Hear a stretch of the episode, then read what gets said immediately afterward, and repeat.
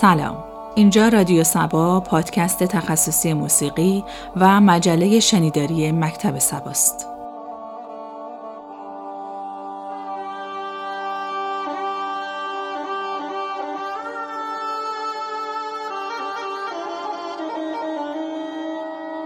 سومین اپیزود از مجله شنیداری مکتب سبا با تلاش جمعی از موسیقیدانان و موسیقی پژوهان برای شما تهیه شده است.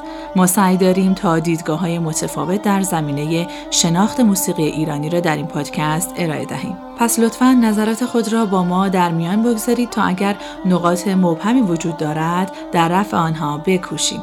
شما می توانید از طریق صفحه اینستاگرام، تلگرام و یا واتساپ با ما در ارتباط باشید.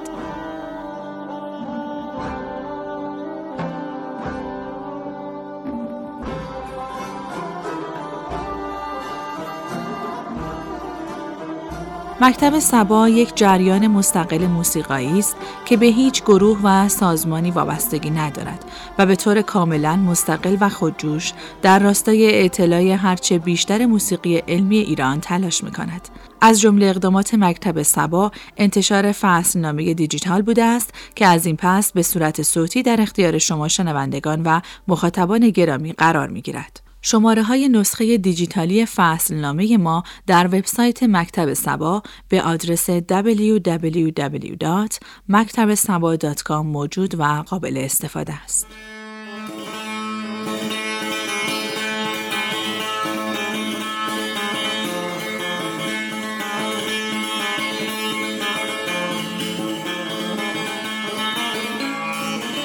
رادیو سبا یک پادکست تخصصی موسیقی است و در هر اپیزود از رادیو سبا مباحث تخصصی موسیقی را از زبان نویسندگان این پادکست خواهید شنید. مفاهیم بنیادین موسیقی و تاریخ تحول مبانی نظری موسیقی ایران تینوش بهرامی آموزش ردیف سبا با ستار با تنظیم و روایت تینوش بهرامی تحلیل جریانهای قرن اخیر در موسیقی ایران از منظر نظری و عملی فرزام اعتمادی. دیسکوگرافی و تاریخچه ضبط موسیقی در ایران امیر علی اردکانیان مبانی پدیدارشناسی و فلسفه هنر در موسیقی ایران محمد صادق قیصری.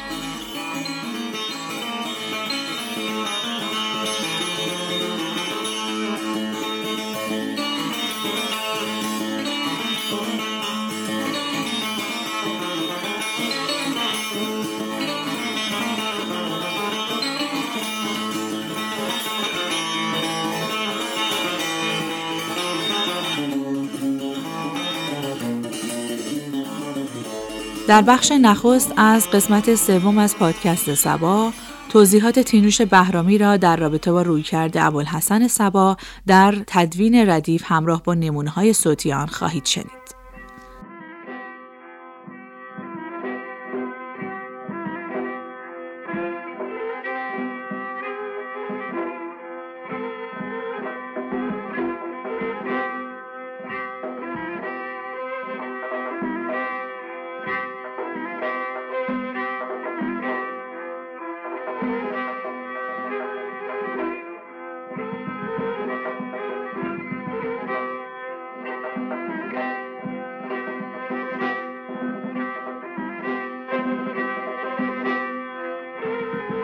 ردیف سنتور سبا بیشتر معطوف به ردیف های آوازیه هرچند که در بعضی دستگاه ها تا حد زیادی حالت سازی به خودش می‌گیره و همین مسئله باعث میشه که وابستگیش به ردیف کلاسیک میرزاها همچنان ملموس باقی بمونه.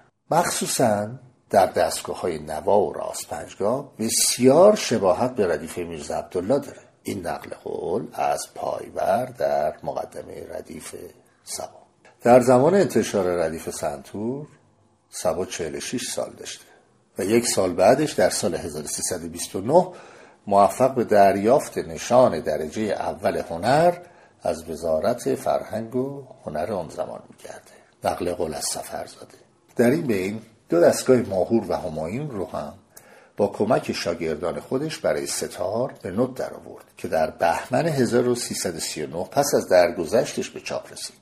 شاید وجود ردیف هایی برای تار که همه از ریشه ردیف میرزا عبدالله بودن باعث شد که سبا در نگارش ردیف ستار کمی تعلل بکنه و اوقات خودش رو بیشتر صرف نگارش ردیف و دستور برای سازهایی کرد که اصولا برایشون هیچ منبع آموزشی وجود نداشت. همونطور که می‌دونیم سبا در نگارش دستور برای ساز تنبک هم بسیار فعالیت کرد.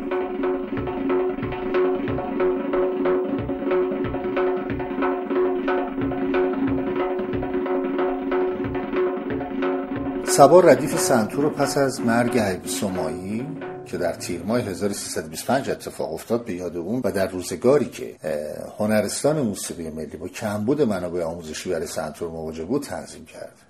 بازم نقل قول از صفرزاده است. همچنین چاپ ردیف ویولون که نتایج مطلوبی برای اون داشت مشوق و انگیزه دیگرش بود برای انتشار ردیف سنتور قبل از سه‌تار. علت دیگه ای که صبا رو تشویق به نوشتن ردیف سنتور و ویولون کرد باز هم قبل از سه‌تار احتمالا به اقبال عمومی از این دوتا ساز برمیگرده. مخصوصا ساز ویولون که خیلی رواج پیدا کرده بوده. در اون زمان و در سالهای بعد از اون و شاید هم تا الان در هنرستان موسیقی رشته تخصصی برای ساز ستار وجود نداشته. نوازندگان ساز کمانچه هم نیازی به ردیف مستقل نداشتن چون می‌تونستن از ردیف ویولون استفاده بکنن و از همون منابع در واقع برای آموزششون بهره ببرن. بنابراین ظاهرا نیازی برای نوشتن کتاب خاصی برای این ستار وجود نداشته یا احساس نمی شده البته ظاهرا خود سبا هم رغبت چندانی به آموزش ستار نداشته که بعدا به این بر میگردن جلوتر.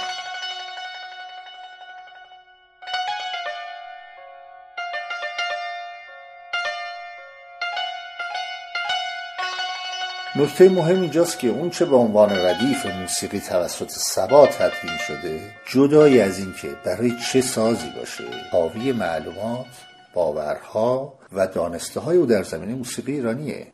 نواخته های سبا با ستار و ردیف سنتور و ویولونش شباهت هایی با همدیگه دارن که نشون میده همه اونها از یک تفکر موسیقایی ساخته شدن. اون حتی در ساخت قطعات و چهار مزرابای ویولون از پایه های رایج در ستار استفاده می‌کرده این نقل قول از تجویدی است.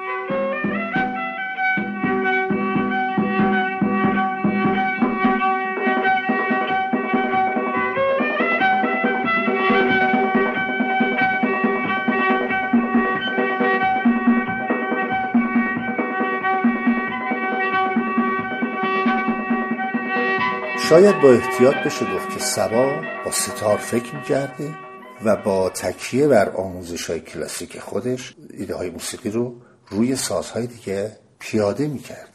برای نمونه میشه به سبزرا ابو عطا و شوشتری اشاره کرد.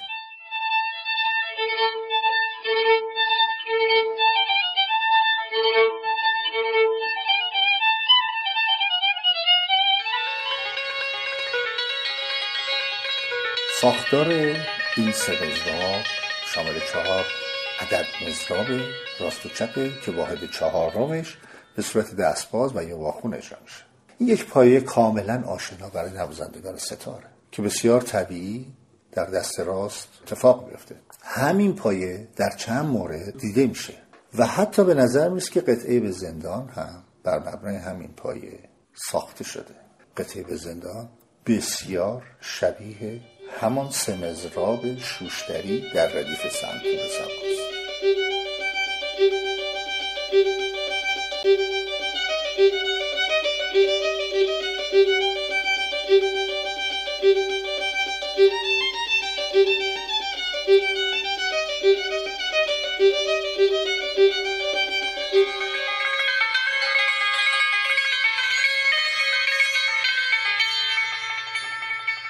پس اینجا می‌تونیم متوجه بشیم که انگار یک وحدتی وجود داشته بین مطالبی که سبا و ستار و با سازهای دیگه می‌زد.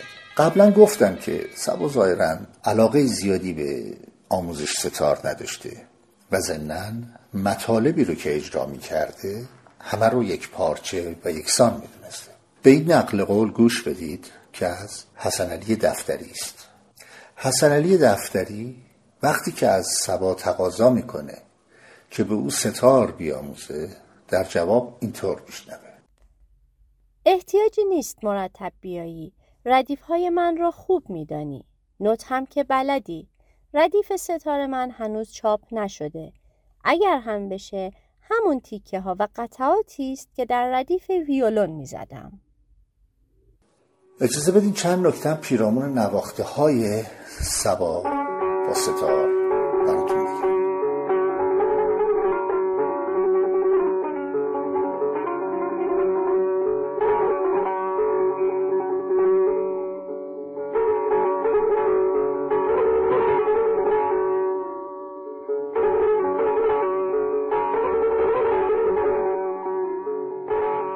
اون چه از ضبط های ستار سبا به جا خوشبختانه چندی قطعه از دستگاه ها و آوازهای مختلفه که به سیاق ردیف و با منطق کرسی بندی دستگاهی اجرا شده.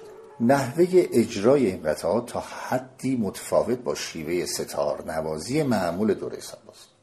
این تفاوت هم در محتوا و هم در تکنیک مشاهده میشه. البته تا به حال کسی این شیوه رو به صورت اصولی و کامل تشریح نکرده. و یا تنها به ذکر چند نکته توصیفی بسنده شده یا تقلیدهایی از اجراهای بجامونده از اون صورت گرفته. همینطور که می‌دونیم بجز نحوه اجرا یا سبک اجرایی محتوای موسیقی هم در به وجود آمدن و گرد هم آمدن عناصر اجرا نقش اساسی و اولیه و مهمی داره. پس نمیشه بدون توجه به محتوای موسیقی فقط سبک رو تقلید کرد. بنابراین برای شناخت شیوه سبا قبل از هر چیز باید محتوای موسیقایی سازش مورد دقت قرار می‌گیره ستار سبا به لحاظ کرسی بندی اسلوب دستگاهی داره. یعنی ترتیب گوشه رو رعایت می‌کنه و پرش نمی‌کنه.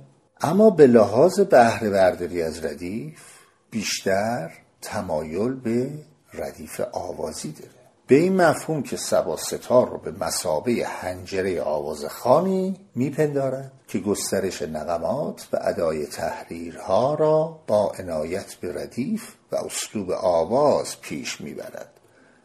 نقل قول از تجویدی. در میان نواخته های ستاره سبا ماهور و سگاه و نوا بیشتر گرایش به ردیف سازی دارد او در اکثر مواقع همراه ساز خودش قطع شعری هم خونده. مثلا در یکی از اجرای چهارگاهش به طور کامل تمام دستگاه با شعر می‌خونه و با ساز خودشون همراهی می‌کنه.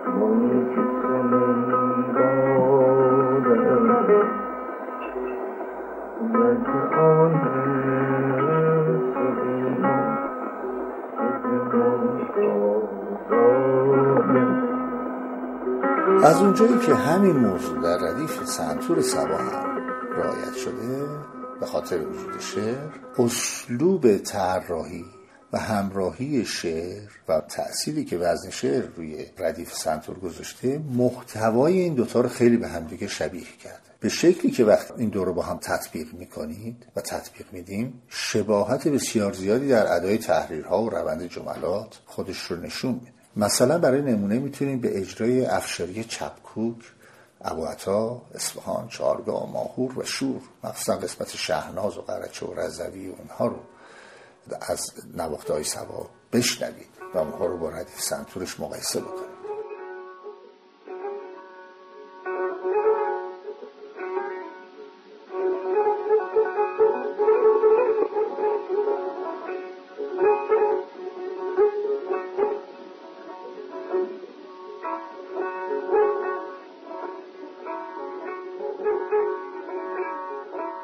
برای شناخت مشی و محتوای موسیقایی ستاره سبا باید به ردیف های موجود که توسط او طراحی شده رجوع کرد.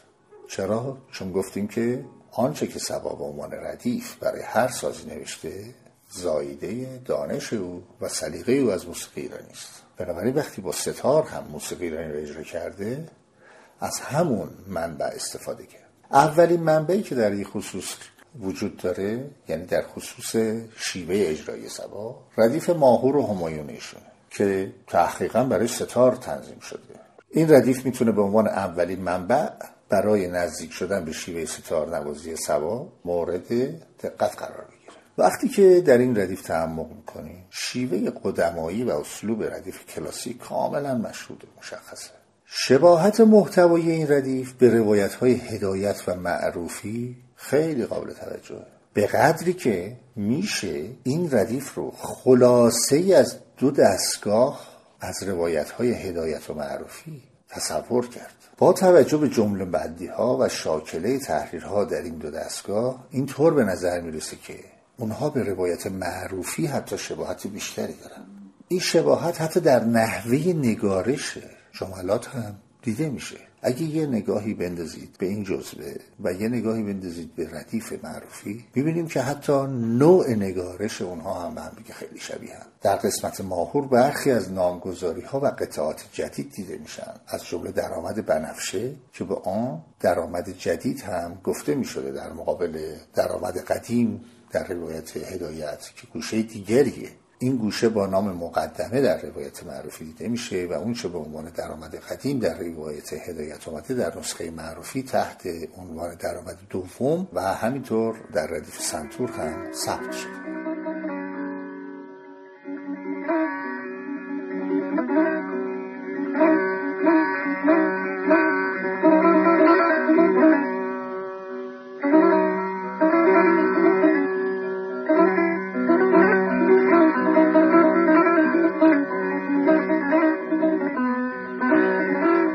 دومین منبع ردیف ویولون سباست که به خاطر اختلاف بنیادی در ساختمان ساز ویولون با ستار قطعا داره اختلافاتی در نحوه جمله بندی و ادای تحریرها هست. به خاطر که تحریرهایی که با ویولون قابل اجراست با ستار شاید قابل اجرا نباشه و بالعکس. اما به لحاظ محتوا و روند چینش گوشه ها شباهت بسیاری به همدیگه داره ردیف ویولون سبا کاملتر از دو تا ردیف دیگه. دارای بخش های راستکوک و چپکوک هم هست. سومین منبع ردیف سنتور سباست که طبق نظر دکتر داریوش صفت که از شاگردان مورد تشویق سوا بوده در ستار و شاگرد سنتور هم بوده از لحاظ محتوایی منطبق با ستاره می‌تونید به ابو عطا گوش بکنید. می‌تونید به چهارگاهش گوش بکنید. حتی به ماهورش گوش بکنید. به بیات اصفهانش گوش بکنید و اونها رو با ردیف سنتور مقایسه بکنید. نواخته های سبا با ستار گاهی انقدر شبیه به ردیف سنتورن که به نظر میاد همون مطالب رو با ستار داره می‌زنه ولی به شکل آزادتر و مجلسی تر منش فکری و محتوای موسیقی ساز سبا در این ردیف ها کاملا پنهان شده و مشخصا از یک منبع موسیقایی تغذیه کردم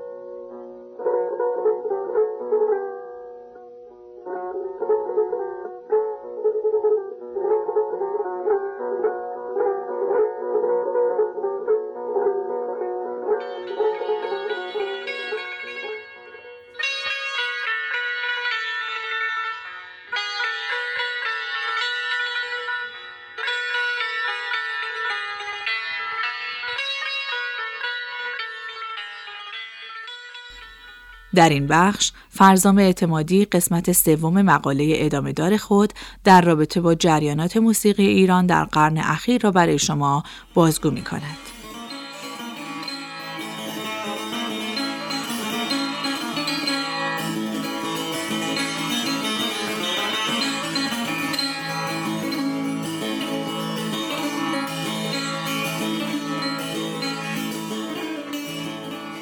دو قسمت گذشته راجع به جریانات غربگرا و سنتگرا در موسیقی ایران صحبت شد و در قسمت قبل راجع به گروه سومی که تلاش دارن با روشی علمی موسیقی ایران رو بررسی و مرزهای اون رو گسترش بدن صحبت شد. در این قسمت برای جمعبندی بخشهایی از کتاب ما و موسیقی و برخی چیزهای دیگر اثر ساسان فاطمی رو مرور می‌کنیم.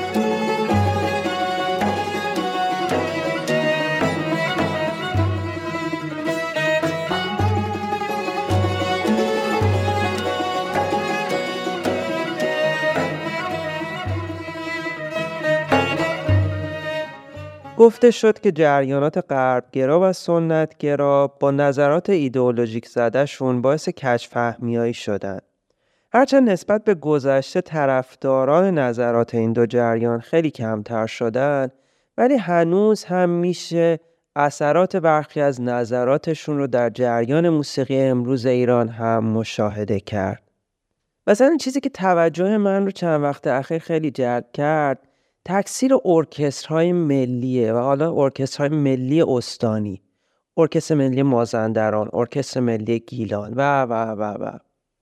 صرف نظر از اینکه ترکیب ملی با نام استان ناساز به نظر می‌رسه توضیح اینکه ارکستر موسیقی ملی استان یا ارکستر سازهای ملی استان هم که چندانی به پوشاندن خلع مبانی نظری نمی‌کنه. کلی بحث نظری راجع به اصطلاحاتی که به موسیقی ایرانی که نظام دستگاهی داره و متن اصلی اون ردیف هست شده و بنا به دلایل مختلف جامع ترین اصطلاح موسیقی کلاسیک ایرانه برای اطلاعات بیشتر می‌تونید به شماره هفت از پادکست راه گوش مراجعه کنید در ضمن شکلگیری ارکستر سمفونیک با سر و شکل معمولش برای نیازهای یک نظام موسیقایی دیگه با الزامات دیگه ای بوده و ترجمه موسیقایی اون به ارکستر سازهای ملی جز برطرف کردن عقده های هارمونیک و ارکسترال کارایی دیگه ای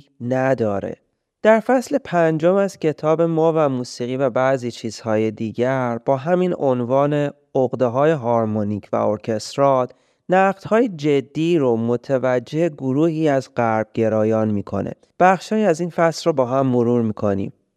همه اینها نشان می‌دهد که الگو قرار دادن یک توهم مرده قرن نوزدهمی به نام مکتب ملی که حداقل صد سال است از تجزیه جنازه هم میگذرد آن هم از سوی فرهنگی مثل فرهنگ ما که طی قرنها نظام موسیقایی خاص خودش را تدوین و سازماندهی کرده و در رشد و پرورش آن با قرنها کار نظری و عملی کوشیده است نه تنها تلو تلو خوردن گیج سرانه در همان آغاز راه صد ساله برای پیشرفت و جبران عقب ماندگی است بلکه خود نشانه بدترین شکل عقب ماندگی می باشد.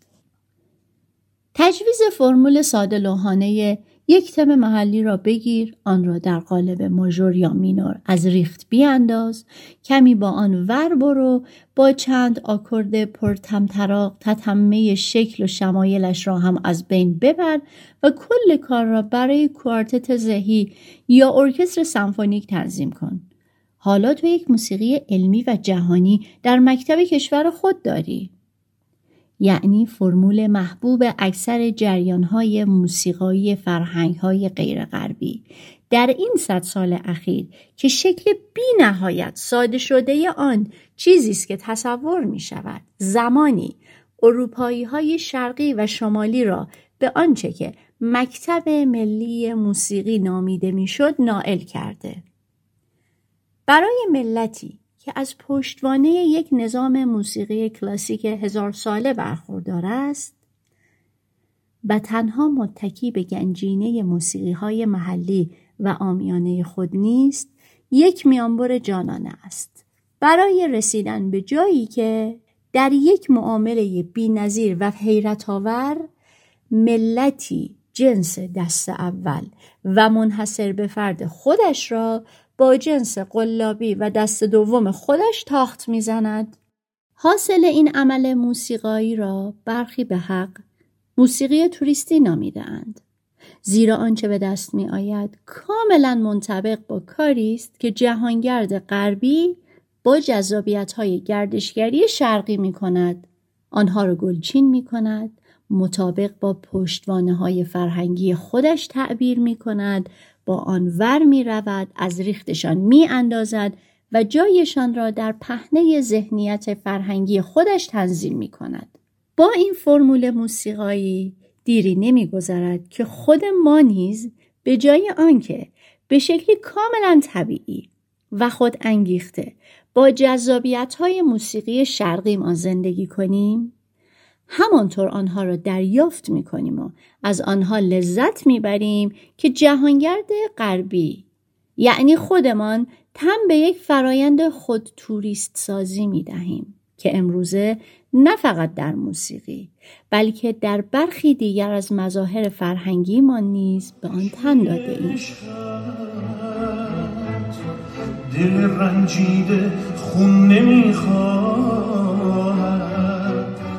دل تو تا ابد برای تقش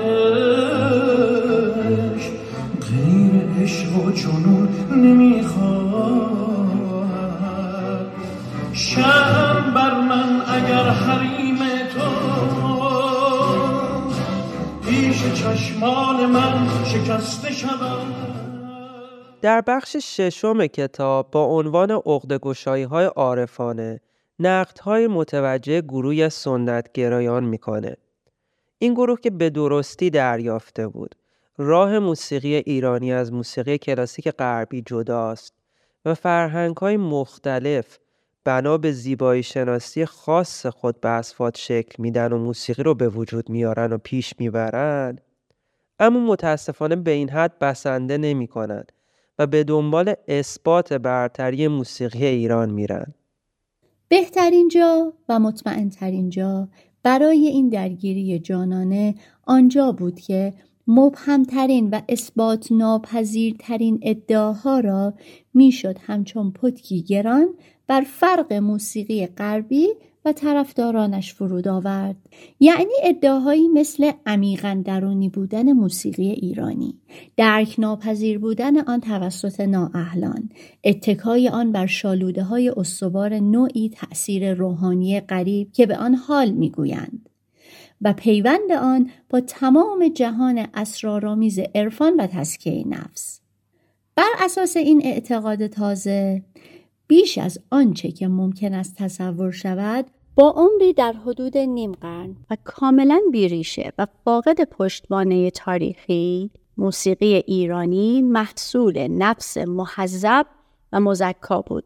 اما موسیقی غربی محصول قرایز و امیال نفسانی و حیوانی.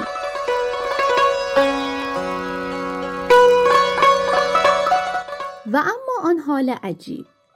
که گاه قصد دارند به ما بباورانند که حتی یک مزراب سنتور یا تار یا ستار می تواند آن را القا یا بیدار کند و برای افزودن بر حیرت ما ادعا می کنند که با کهکشانها و اجرام سماوی و جرفای کیهانی در ارتباط است. چنان دور از دسترس اقیار و وصف ناشدنی معرفی می شود که اصرار بر وجود آن بیشتر به نوعی باج ستانی از کسانی میماند که قصد دارند اهل قلمداد شوند و قادر به درک معانی پنهانی این موسیقی. این حال غریب در واقع از بیخوبان معلوم نیست چیست و بیم آن می رود که حقیقتا مثل همان جامعه شاهانه هیچ نباشد. پاک کردن صورت مسئله اتهامی است که به برخی کسانی که از حل مسائل تفره می روند و حاضر نیستند دشواری های یافتن راه حل را به خود بپذیرند زده می شود. اما در مواردی که صورت مسئله به اشتباه طرح شده باشد آیا پاک کننده آن با سزاوار چنین اتهامی است؟ حس سرخوردگی و عقب ماندگی از پایه می توانست به وجود نیاید و بیماری و عذاب حاصل از آن می توانست هرگز تجربه نشود اگر اساسا این تصور وجود نمی داشت که میبایست موسیقی ایرانی رو با موسیقی غربی روبرو و آنها را با یکدیگر مقایسه کرد. مشکلی رخ نمی نمود. مسئله ظاهر و صورت مسئله طرح نمی‌شد اگر تکسر موسیقایی و تصنع همه موسیقی ها پذیرفته و به رسمیت شناخته می‌شد. اگر موسیقی ها رو به درستی محصول قلم صنع بشری می دانستیم و نه نسخه های متحقق شده یک صورت مثالی آرمانی که هر کدام به درجات مختلف به آن نزدیکند و نسخه ما ملتی با تمدنی کهن میبایست از همه بیشتر خود را به آن نزدیک کند گرفتار صد سال مشکل سازی و راهنمایی های بیحاصل نمی شدیم. قبل از حتی طرح شدن مسئله و بیرون زدن مشکل خود مطرح کردن دو قطبی ما و غرب نشانگر وجود یک بیماری وخیم و عمیقا ریشهدار در تفکر صد ساله ماست.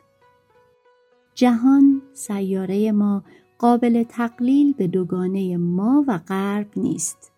فقط ما و غرب در این جهان نزیسته ایم. و همه هستی انسانی سیاره به رقابت ما دو تقلیل نمییابد.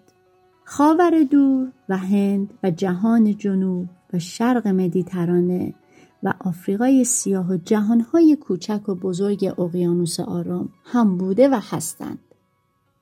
قلم صنع بشری به تعداد این جانها و جهانها متکثر است و به همین تعداد موسیقی در جهان وجود دارد. موسیقی من چنین است و موسیقی او چنان. و نه چنین بودن قایت موسیقی است و نه چنان بودن. بلکه این و آن هر دو در کنار هم و نه یکی بالا و نه دیگری پایین دنیاهای متفاوتی از عواطف وابسته به تجربیات زیسته را باز میتابانند.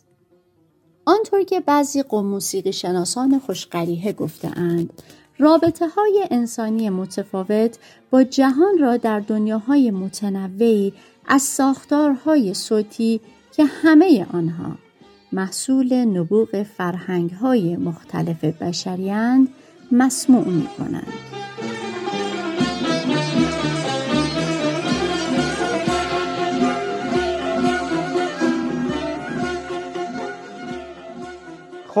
یه مروری بکنیم از سوالاتی راجع به وضعیت موسیقی ایران شروع کردیم و گفتیم به نظر می‌رسه همچنان مسئله اصلی جدال قدیم و جدیده بعد یه مرور کردیم که این جدال با ظهور غرب گرایان و مطرح شدن ایده های وزیری در اوایل قرن چهاردهم هجری شمسی سر و شکل جدی می‌گیره.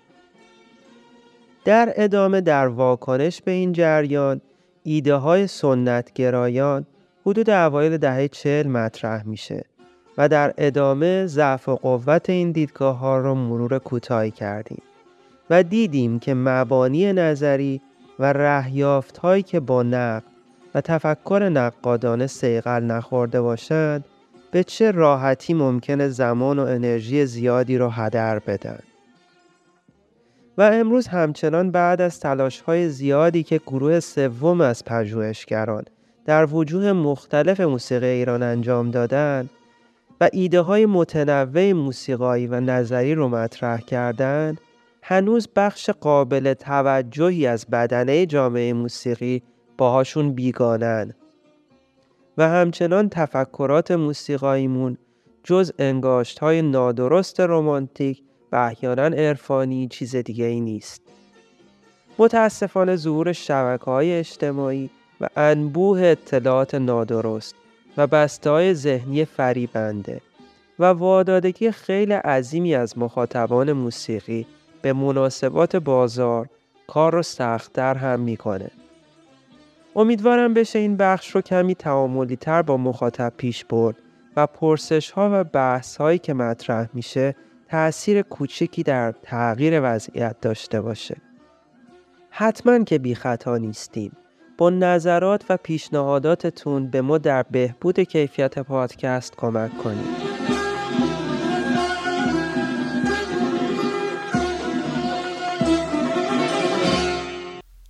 امیر علی اردکانیان در این قسمت بخش سوم دیسکوگرافی و تاریخچه ضبط موسیقی ایرانی را ارائه خط کرد.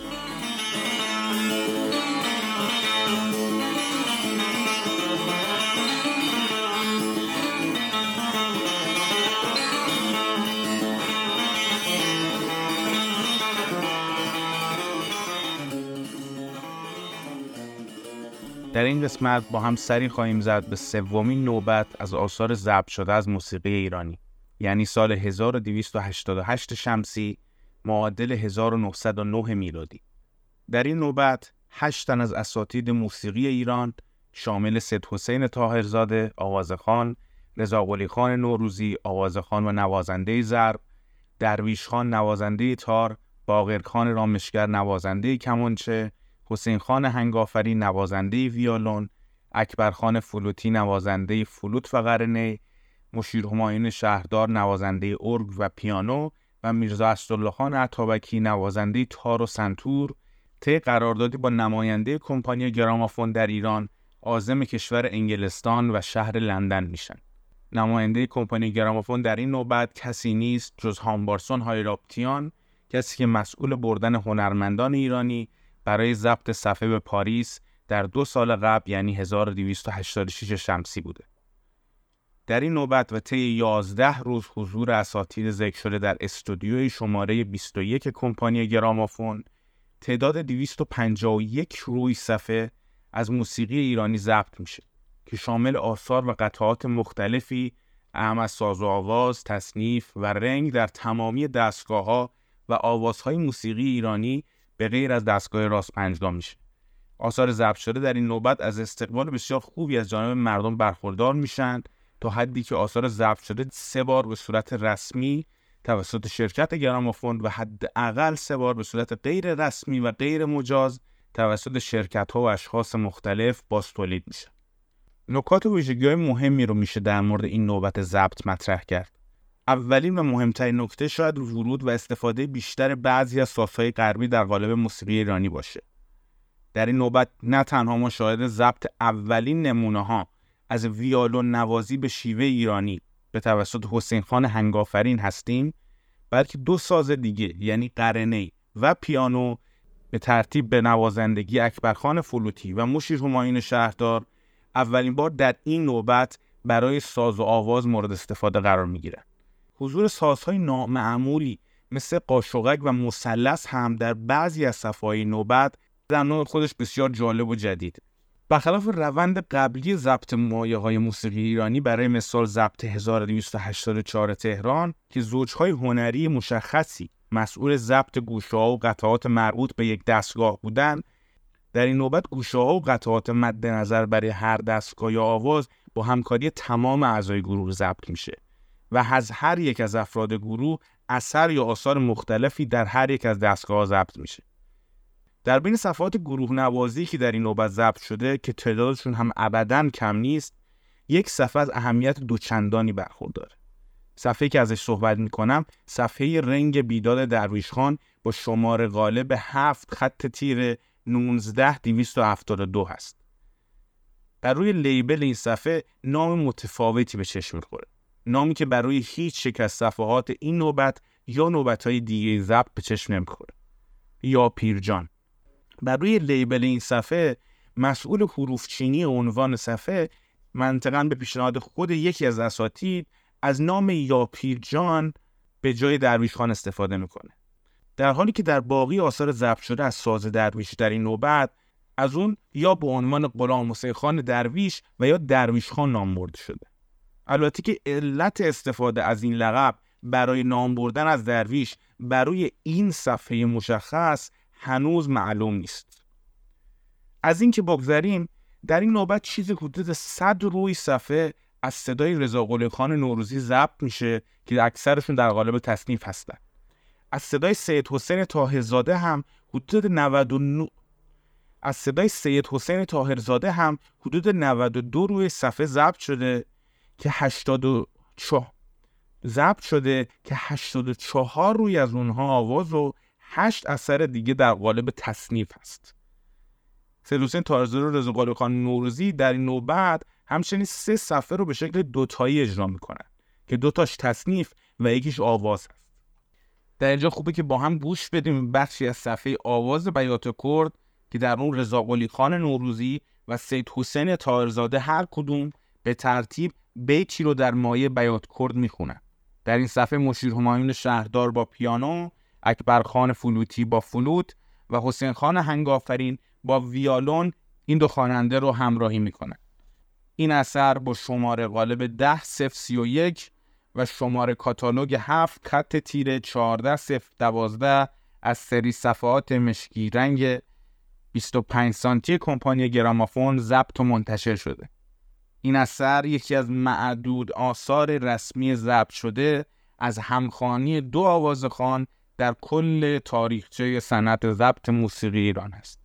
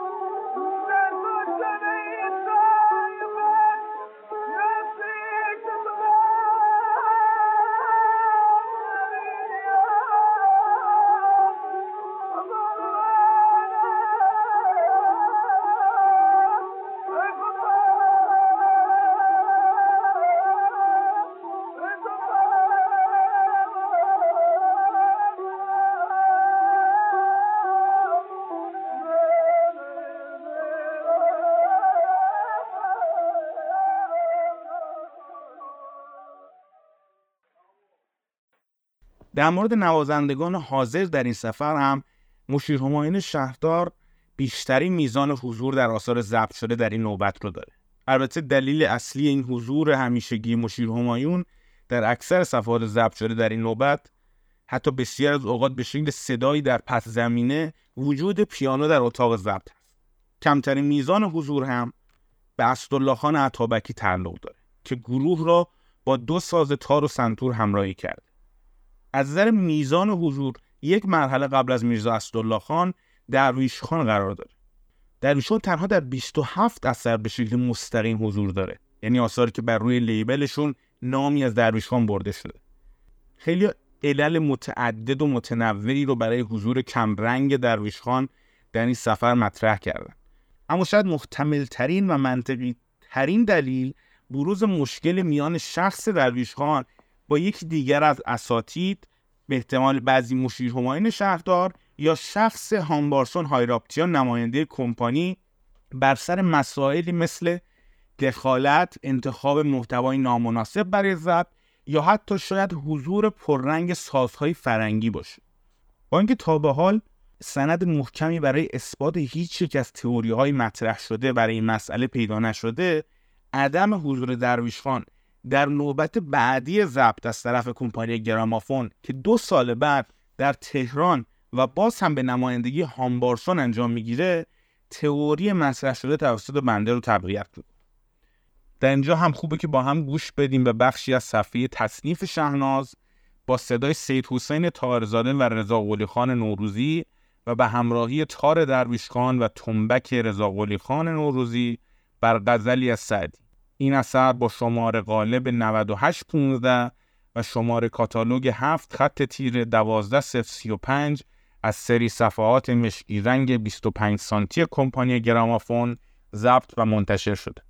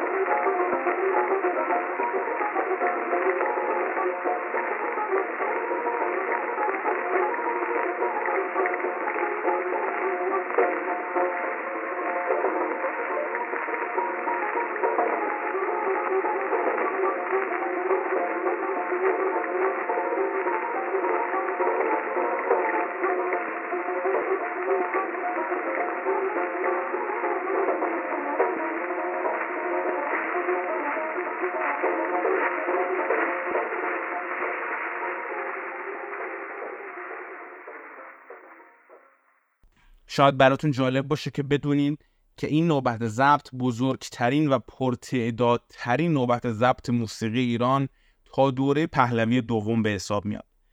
و به واسطه همین تعداد بالای آثار ضبط شده از یک گروه موسیقی و همچنین حضور چنین شخصیت های مطرح و درخشان آثار ضبط شده در این نوبت در زمره پر اهمیت ترین نمونه های صوتی تاریخچه صنعت ضبط موسیقی در ایران قرار می‌گیره. در اینجا بحث در مورد این نوبت ضبط رو به پایان میرسونیم و در برنامه بعدی به سراغ نوبت بعدی ضبط یعنی آثار ضبط شده در سال 1291 شمسی میریم برای حسن خطاب برنامه هم خوبی که با هم به بخشی از صفحه رنگ دشتی با صدای فلوت اکبرخان فلوتی ضرب رضا خان نوروزی و همچنین ساز مثلث گوش بدیم.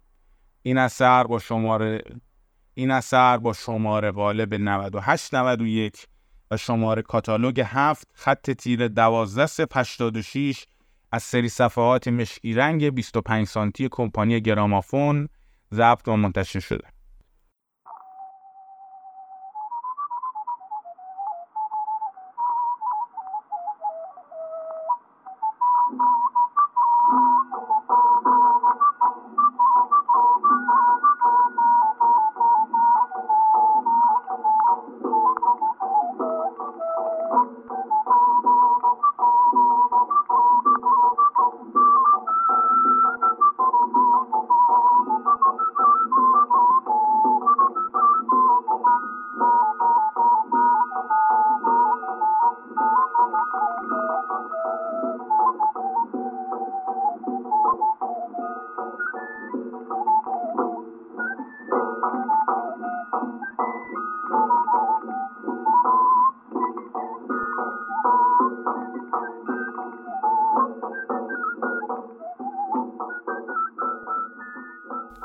در این قسمت تینوش بهرامی گوشه های بیات راجع و اوج را از ردیف سبا با ساز ستار برای شما روایت می کند.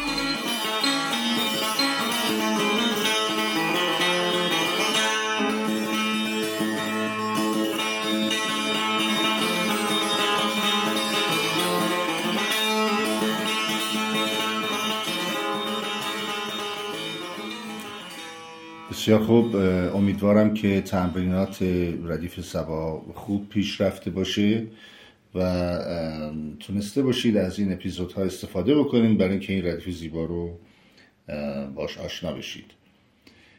در جلسه گذشته بیات راجع رو با هم دیگه کار کردیم. همونجور که توجه کردین انتهای بیات راجع به اوج اشاره می‌کنه و در ادامه وقتی که به اوج می‌رسه که امروز با هم کار می‌کنیم همون شعر یک بار در بیت راجع خونده شده یک بار دیگه هم در اوج خوانده میشه. یعنی من اگر فقط قسمت شعرش رو بخوام بزنم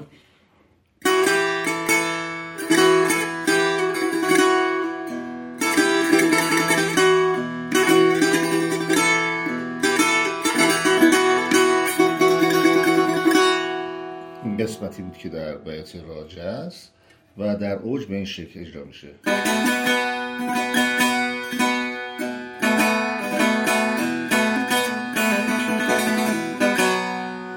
یعنی به محفلی که در آیند دو شاهدان دو عالم اما وقتی در اوج میاد به این شکل میشه. محفلی که در آیند و ندالت این نشون میده که این دو گوشه در دنباله همدیگه هستن. یعنی یک بیت شعر وقتی که در بیت راج خونده شده تحریرهای اجرا شده به اوج رسیده و در اوج هم همون بیت مجددا داره تکرار میشه. بنابراین نشون میده که اتصال این دو گوشه به همدیگه به این شکلی بعضی وقتا حتی ممکنه که یه مصرع این طرف بیفته و یه مصرع اون طرف. و این نشون میده که این دو تا گوشه به همدیگه اتصال دارن.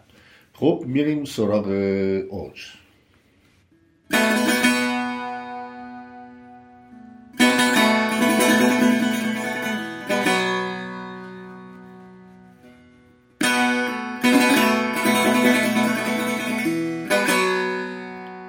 این تحریر میگن پر پرستو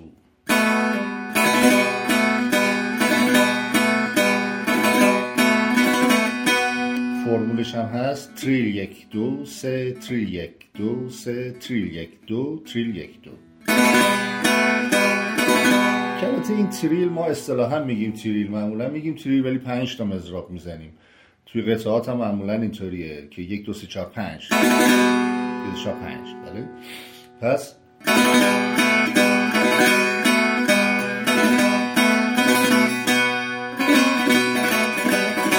در برگشت سی بمول شده. این میشه با دو راب تکیه زد.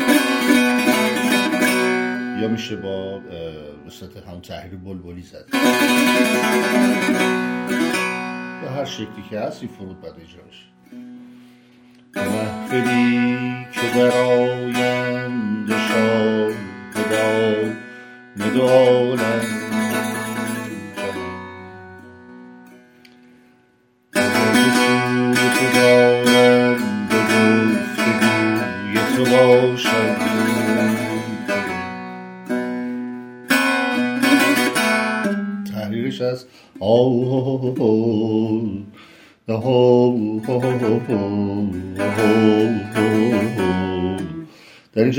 عینا روی سیم سفید و زرد که انگشت سوم رو به سیم زرد ضربه می‌زدیم برای اشاره آخر اینجا روی سیم زرد شروع کردیم ملودی رو داریم می‌زنیم و اشارهمون رو با انگشت سوم به بم می‌زنیم. درست همون پردهایی که رو سیم زرد می‌گیریم اونطور رو سیم, رو سیم بم. ببینید.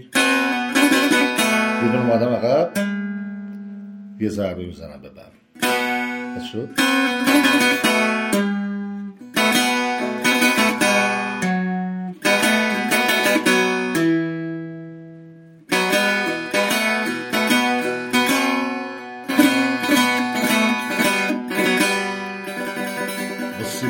برگشتم و روی سی بمول ایست می‌کنم. اوج رو زدیم. این حزیز هست. اوج و حزیز.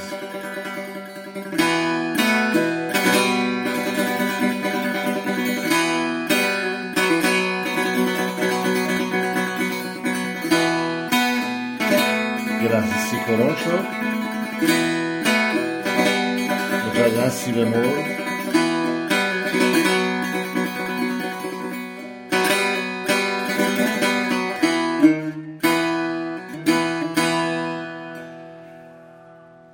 مجددا گوشه اوج رو براتون از اول اجرا می‌کنم.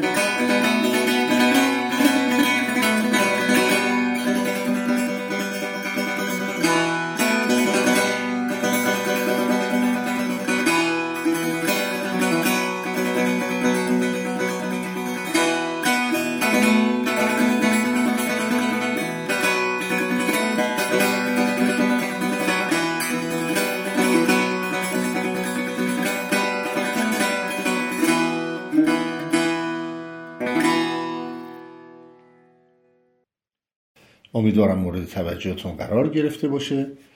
در برنامه آینده ادامه آواز بیت اصفهان رو با سوز و گداز ادامه میدیم. ایام به خوشی و سلامتی.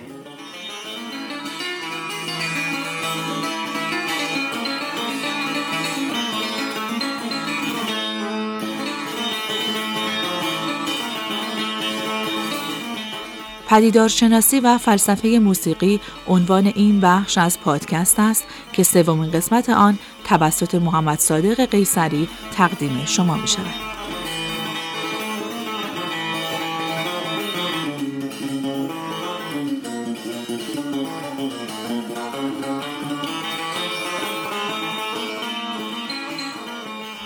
خب همونطور که در قسمت های اول و دوم با بنده لطف کردید و همراه بودید ما تا اینجای کار سعی کردیم خیلی اشاره وار برخی از مدخل های مهمی که در فلسفه موسیقی مورد بررسی و بحث قرار می‌گیره رو به شما نشون بدیم و ذکر بکنیم که دقیقا در فلسفه موسیقی و آنچه که خب یکی از معتبرترین مدخل های فلسفی یعنی استنفورد به اون اشاره داشته دقیقا چه مقوله ها و چه عناوینی هست.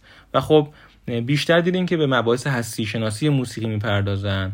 و آنچه که از خود هستی صوت و آن ماهیت صوتی که در موسیقی میشنویم اشاره میشه و ببین در مطالعه فلسفه موسیقی دقیقا با چه ابزارهایی ما طرف هستیم. و از سوی دیگه خب انواع نحوه های تجربه مخاطب و که ببینیم که مخاطب در مواجهه با اثر موسیقی به چه نحوی برخورد می‌کنه و دارای چه حالات و عواطفی میشه. و خب مقوله اموشن و عواطف نزد مخاطب بسیار اینجا حائز اهمیت شد. از سوی دیگه نظریاتی بود که به استقلال اثر توجه می‌کرد و حالات معلف و اون مشخصه های روحی روانی معلف و دخیل نمی‌دونست. و خب ما وقتی که اینها رو بررسی کردیم دیدیم که اتفاق نظر هم در همش وجود نداره و افراد مختلفی می‌تونن فلاسفه و نظریه پرداز های مختلف می‌تونن از زاویه های مختلفی اونو مورد بررسی قرار بدن حالا اگه بخوایم هدف کلی ما را از این بخش از پادکست خیلی خلاصه اشاره بکنیم باید ببینیم که چگونه میشه که این مقوله ها رو برای مطالعه فلسفی موسیقی ایران به کار برد.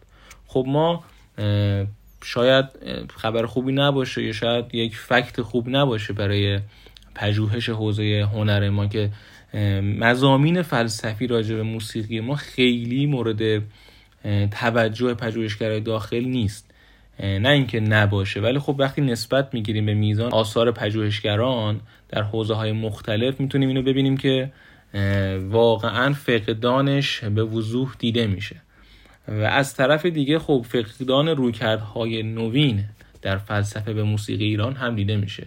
از این جهت ما باید به نظر من یک بازخانی مجددی رو انجام بدیم. و خب توسط افرادی و دانشجویانی و پژوهشگرهای داخل کشور این شروع این کار آغاز شده به نوعی. ولی گویا هنوز کافی نیست و ما تازه در ابتدای راه هستیم. اگر بخوایم با یک رویکرد نوین فلسفی جدیدی دوباره اون متون نظری خودمون و دوباره موسیقی خودمون رو مورد بازخوانی قرار بدیم.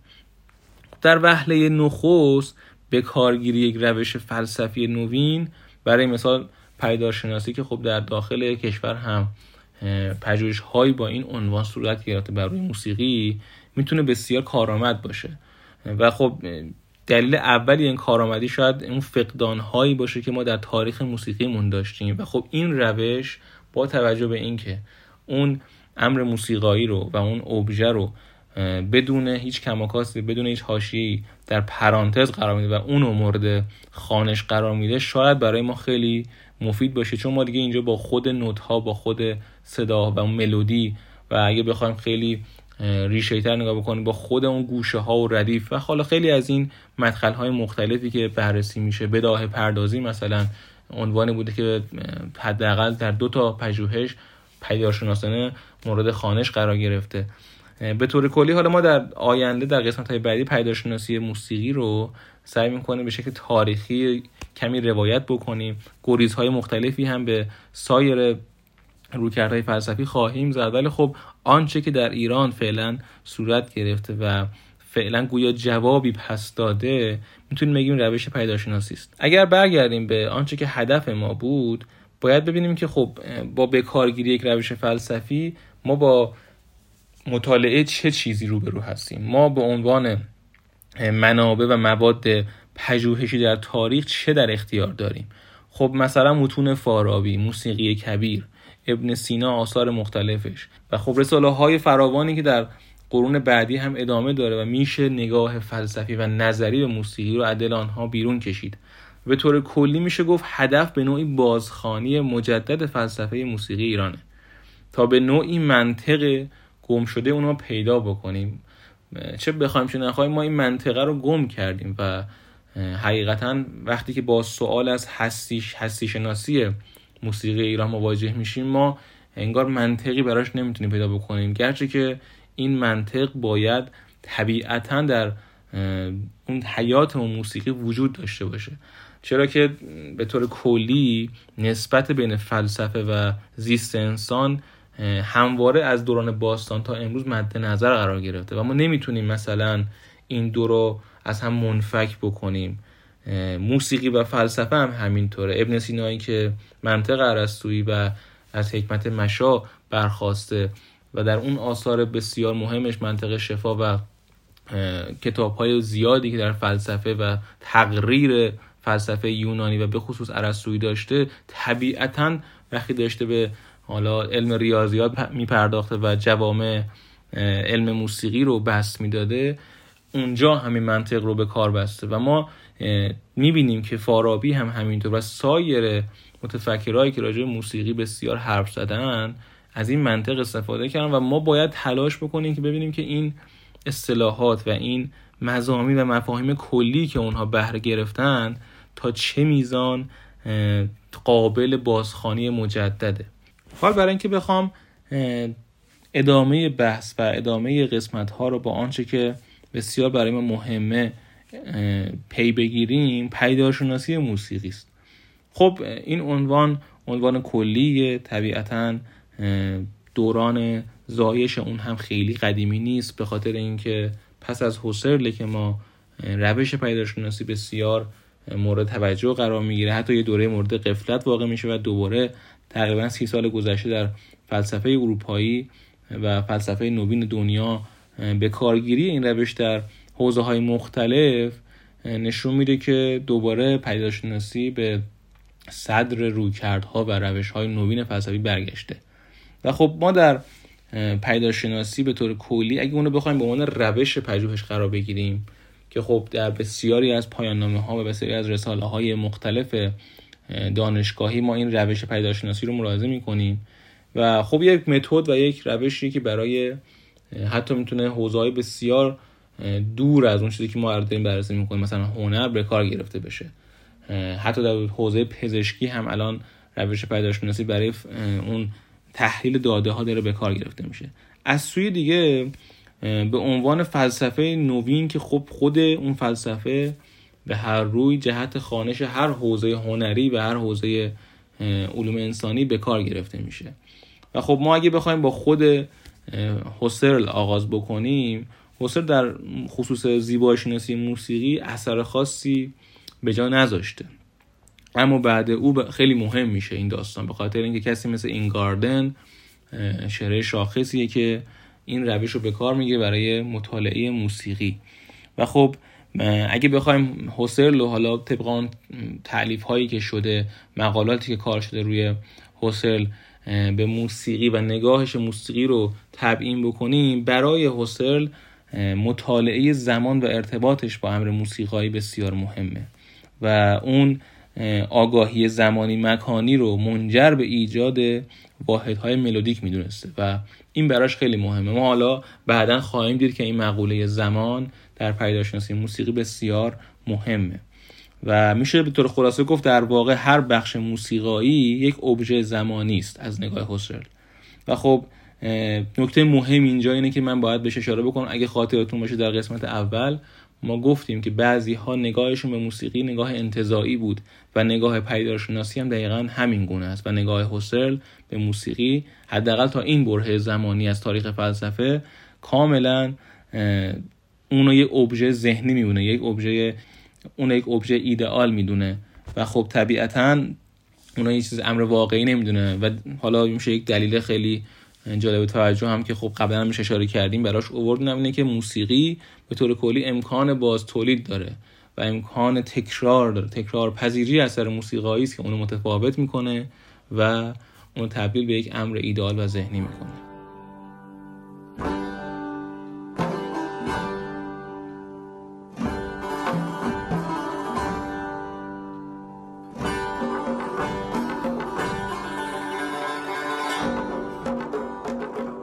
لطفا برای آشنایی بیشتر با ما و فعالیت های مکتب سبا به وبسایت یا صفحه اینستاگرام و تلگرام مربوط به مکتب سبا مراجعه کنید.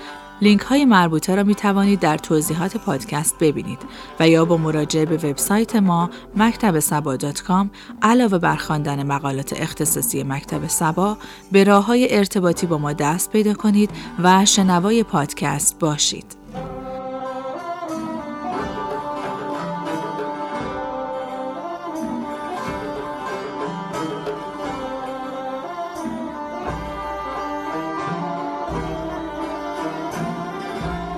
نظرات شما برای ما ارزشمند و پر اهمیت است. لطفا نظرات، پیشنهادات و انتقادات خود را با ما در میان بگذارید تا پادکست ما با کیفیت هرچه بهتر در اختیار شما قرار گیرد.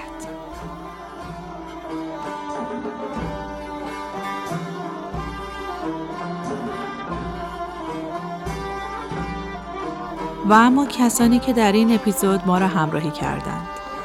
دیبا دباقیان مسئول و ادمین فضای مجازی و نریتور. محمد عارف شهیدانی روابط عمومی و مدیر برنامه های مکتب سبا. هیئت تحریریه تینوش بهرامی، فرزام اعتمادی، امیر علی اردکانیان و محمد صادق قیصری. گوینده و کارگردان صوتی ویدا بابالو. سردبیر تینوش بهرامی. تهیه کننده مکتب سبا.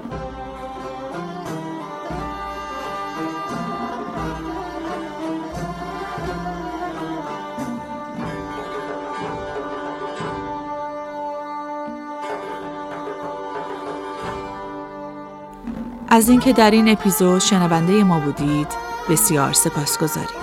این پادکست به صورت ماهانه در هفته نخست هر ماه منتشر می شود. امیدواریم که در این شماره توانسته باشیم رضایت شما را جلب کنیم.